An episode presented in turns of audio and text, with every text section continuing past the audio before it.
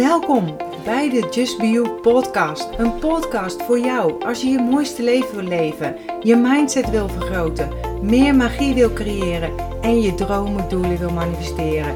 Ik ben je host Marion Palsgraaf van de Feel Good website justbeyou.nl, uitgever van een aantal inspirerende boeken, waaronder een bestseller en planners. Nu ook een eigen sieradenlijn, allemaal bedoeld om je eraan te herinneren om te gaan voor wat jij wil en je mooiste zelf te zijn.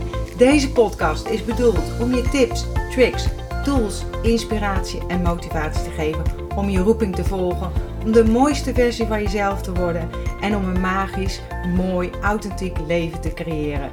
Ben je klaar voor de wonderen in je leven? Laten we op reis gaan. Een terugblik op jezelf. Weet je, eigenlijk was ik het helemaal niet van plan, maar toch nog even een nieuwe podcast. Want inspiratie kun je niet altijd plannen. En het gaat eigenlijk om het inzicht wat ik met je wilde delen. En dat ik kreeg natuurlijk. En dat ik je niet wil onthouden. En ik had het er van de week, was ik even live in de, in de Facebookgroep, had ik het er al over. Dus vandaar deze podcast. Het start zo vaak met een eye-opener. Zo ook bij mij. Misschien herkenbaar voor je ineens valt ja, het kwartje, zeg maar. En krijg je antwoord op een vraag waar je al een tijdje mee rondliep in je hoofd. En dat had ik ook. Het gebeurde vlak nadat ik het blik op jezelf had gelanceerd en op mijn website had gezet. Ik zal in de omschrijving nog heel even de link naar zetten naar deze affirmatiekaarten van uh, de nieuwe Just Be You Sparkle Collection. Maar dat even tezijde. En voor mij is het namelijk altijd weer zo ontzettend spannend als ik iets nieuws bedenk en maak, zeg maar eigenlijk. Het gaat eerst om bedenken en dan het maken, of het wel goed aankomt, zeg maar. En dan natuurlijk of het goed ontvangen werd.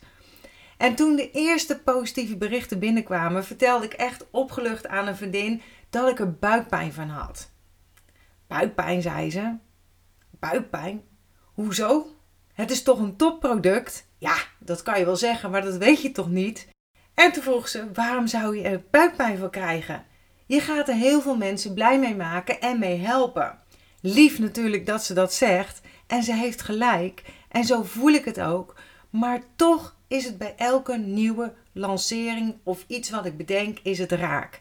En dan lig ik gewoon met buikpijn in mijn bed. En de vraag van mijn vriendin zette me ja, eigenlijk aan het denken van wat maakte ik me nou eigenlijk zo druk om? Waar maak ik me nou zo druk om? Tuurlijk is het leuk, maar voor mij ook zeker spannend om te horen hoe een nieuw product wordt ontvangen. Maar dat zou toch eigenlijk ja, hooguit ja, wat gezonde spanningen moeten geven. Of een hypergevoel, een blij gevoel. Of alleen maar vlinders in je buik. Maar geen buikpijn toch? En vroeger had ik ook vaak buikpijn. Hè? Uh, en ik, ja, ik ging eigenlijk even terug in, uh, naar mijn jeugd. Als kind, puber, jong, volwassene, vond ik het ontzettend belangrijk wat andere mensen over mij dachten. Ik was zo bang om niet leuk gevonden te worden, om genegeerd te worden, wat op school natuurlijk ook gebeurde, omdat ik gepest ben. Zeg maar, ze me negeerden me ook gewoon. En niet gepest met woorden, maar dan echt het negeren. Hè?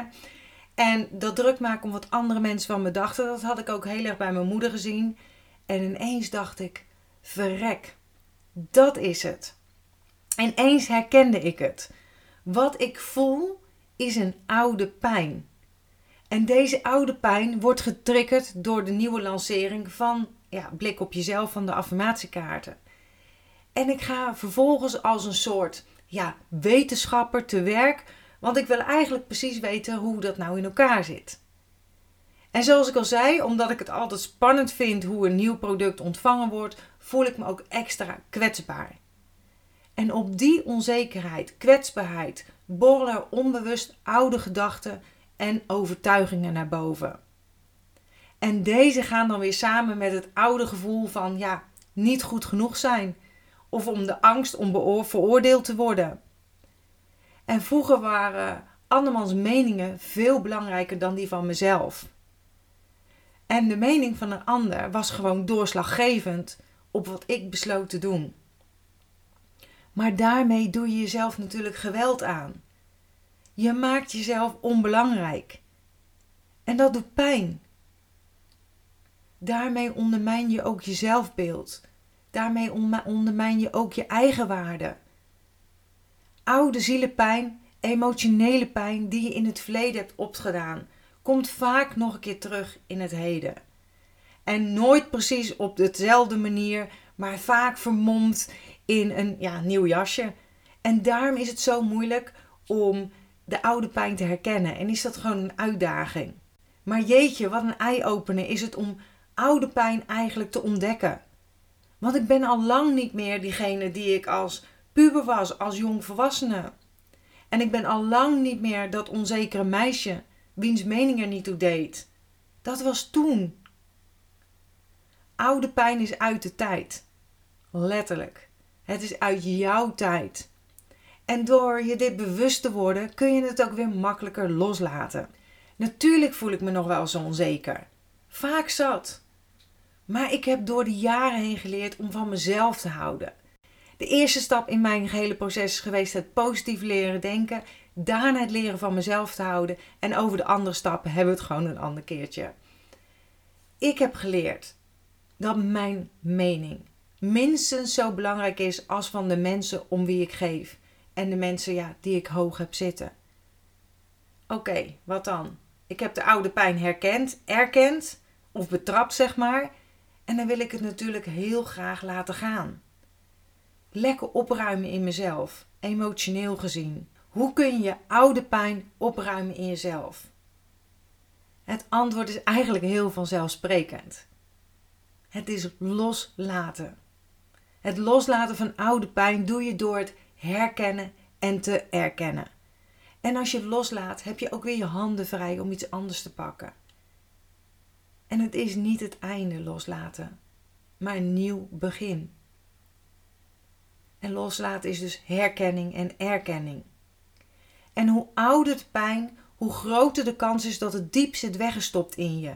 En dus hoe meer liefde, aandacht, licht het nodig heeft om geheeld te worden en losgelaten te worden.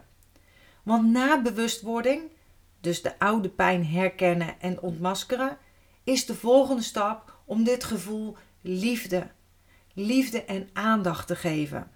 Hoe kan je dat nou doen? Bijvoorbeeld zoals je een kind troost. Wees lief en geduldig.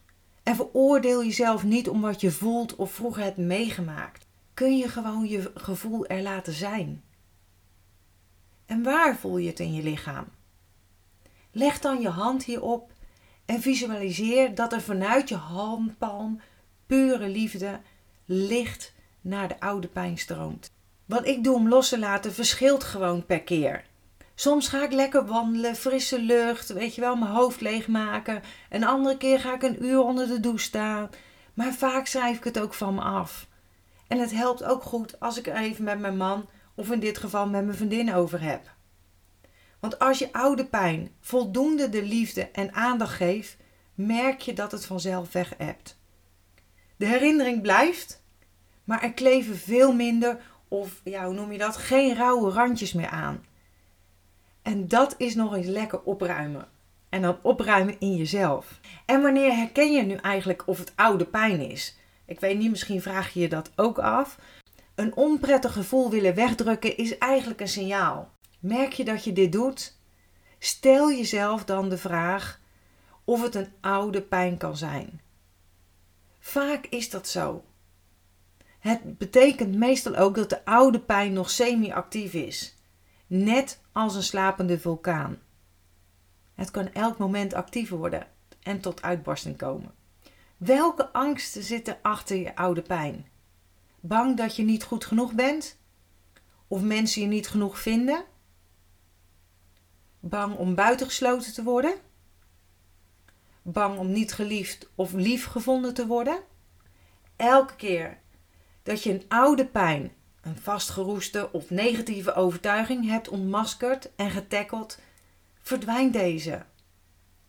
En als deze verdwijnt, wil dat niet zeggen dat het nooit meer terugkomt hoor. Het komt wel eens terug in een andere gedaante. Maar de garantie die je wel hebt, is dat de pijn elke keer minder heftig terugkomt. En uiteindelijk is het geen pijn meer en is er alleen de herinnering wat overblijft. En het tegenstelde gaat natuurlijk ook op, hè? Iedere keer als je een alarmsignaal, een oude of een nieuwe pijn van je lichaam negeert, komt het op een later moment sterker terug. Sterker en duidelijker. Niet om je te pesten, maar om je wakker te schudden. Zodat je het kunt herkennen, erkennen en loslaten. Zie het als een stoompannetje. Hè? Als jij de deksel wanhopiger op blijft drukken en dat deksel gaat er toch een keer om, ja, dan vliegt er allemaal stoom uit.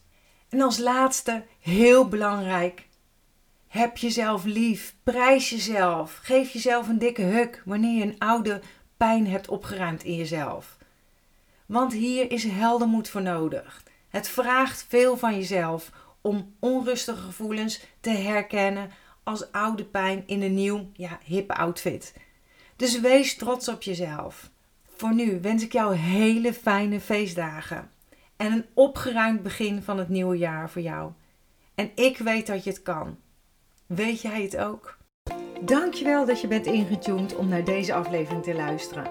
Als je blij bent met wat je hebt gehoord, laat het mij weten door een review achter te laten op iTunes. Dat zal ik ontzettend waarderen.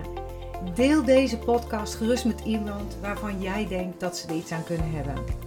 Als je me nog niet volgt op social media, Facebook of op Instagram is het bijvoorbeeld justbio.nl. Of bezoek gerust mijn website www.justbio.nl. Ik vind het super dat je erbij bent en ik kan niet wachten om je weer te zien bij een volgende aflevering. In de tussentijd, denk om jezelf. En ik sluit heel graag af met mijn slogan. Accepteer dat wat er is. Laat los wat is geweest. En vooral heb vertrouwen in wat kan zijn.